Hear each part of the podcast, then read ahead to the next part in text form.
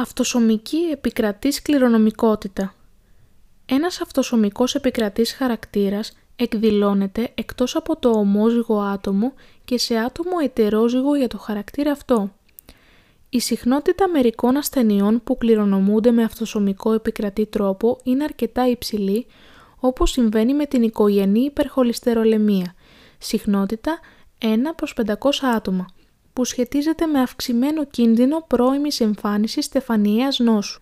Στην κλασική αυτοσωμική επικρατή κληρονομικότητα, κάθε ασθενή στο γενεαλογικό δέντρο έχει έναν τουλάχιστον ασθενή γονέα. Στις περισσότερες από τις περιπτώσεις που έχουν μελετηθεί, ο ένας γονέας είναι συνήθως ετερόζυγος για το συγκεκριμένο γονίδιο και ο άλλος ομόζυγος για το φυσιολογικό υπολοιπόμενο αλληλόμορφο.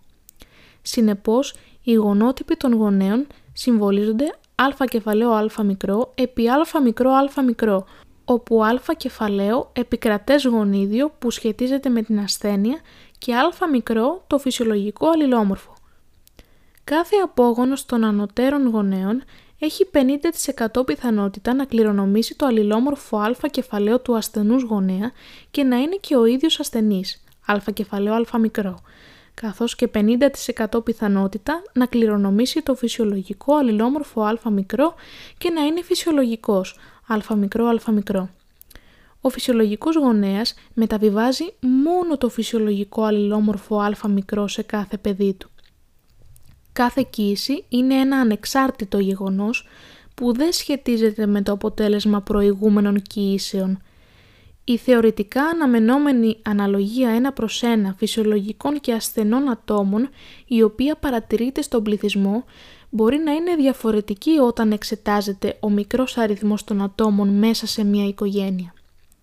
Στο γενεαλογικό δέντρο της εικόνας 512 είναι εμφανές ότι κάθε ασθενές άτομο έχει έναν ασθενή γονέα, καθώς και ότι η ασθένεια προσβάλλει τόσο αρσενικά όσο και θηλυκά άτομα από φυσιολογικούς γονείς προκύπτουν μόνο φυσιολογικοί απόγονοι.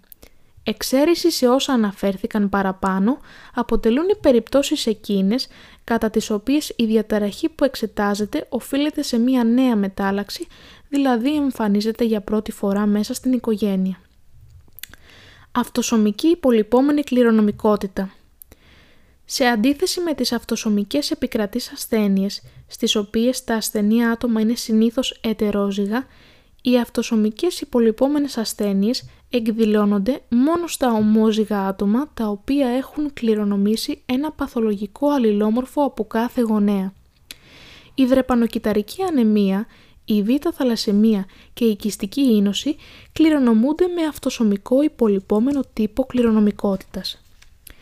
Στην εικόνα 514 φαίνεται ένα κλασικό γενεαλογικό δέντρο. Συνήθως και οι δύο γονείς ενός ασθενούς είναι ετερόζυγοι, έχουν φυσιολογικό φαινότυπο και ονομάζονται φορείς, επειδή μπορούν να μεταβιβάσουν το υπολοιπόμενο αλληλόμορφο στους απογόνους.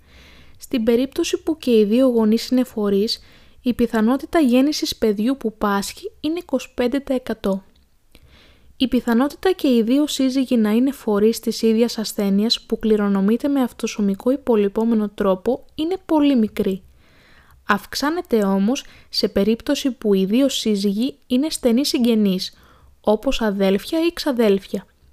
Αυτό συμβαίνει επειδή τα άτομα με κοινούς προγόνους είναι πιθανότερο να έχουν τα ίδια υπολοιπόμενα αλληλόμορφα σε σχέση με άτομα μη συγγενικά. Στην περίπτωση που υπάρχει αιμομιξία, συμβολίζεται στο γενεαλογικό δέντρο με διπλή γραμμή. Φιλοσύνδετη υπολοιπόμενη κληρονομικότητα. Στον άνθρωπο υπάρχει ένα ζεύγος χρωμοσωμάτων που ονομάζονται φιλετικά και διαφέρουν ανάμεσα σε αρσενικά και θηλυκά άτομα. Τα φυσιολογικά θηλυκά άτομα έχουν ένα ζεύγος όμοιων χ χρωμοσωμάτων, ενώ τα φυσιολογικά αρσενικά άτομα έχουν ένα χ και ένα ψ χρωμόσωμα. Τα γονίδια που βρίσκονται στο χ χρωμόσωμα και δεν έχουν αλληλόμορφα στο ψ ονομάζονται φιλοσύνδετα και ο τρόπος με τον οποίο κληρονομούνται αναφέρεται ως φιλοσύνδετη κληρονομικότητα. Η αιμορροφιλία α είναι μια κλασική φιλοσύνδετη διαταραχή στην οποία το αίμα δεν πίζει φυσιολογικά λόγω έλλειψης του παράγοντα 8 μιας αντιαιμορροφιλικής πρωτεΐνης. Το γονίδιο που είναι υπεύθυνο για την εμφάνιση της ασθένειας είναι υπολοιπόμενο φιλοσύνδετο και συμβολίζεται με χ μικρό. Το φυσιολογικό αλληλόμορφό του συμβολίζεται με χ κεφαλαίο και είναι επικρατές. Επειδή τα αρσενικά άτομα έχουν ένα χ χρωμόσωμα, ενώ τα θηλυκά έχουν δύο, θα υπάρχουν δύο πιθανοί γονότυποι στα αρσενικά, χ μικρό ψ και χ κεφαλαίο ψ και τρεις στα θηλυκά, χ μικρό χ μικρό, χ κεφαλαίο χ μικρό και χ κεφαλαίο χ κεφαλαίο. Η κληρονομικότητα των φιλοσύνδετων υπολοιπόμενων γονιδίων ακολουθεί ένα εύκολα αναγνωρίσιμο πρότυπο. Ένα υπολοιπόμενο φιλοσύνδετο γονίδιο εκφράζεται φαινοτυπικά σε όλα τα αρσενικά άτομα που φέρουν το γονίδιο, αλλά μόνο σε εκείνα τα θηλυκά που είναι ομόζυγα για το υπολοιπόμενο γονίδιο.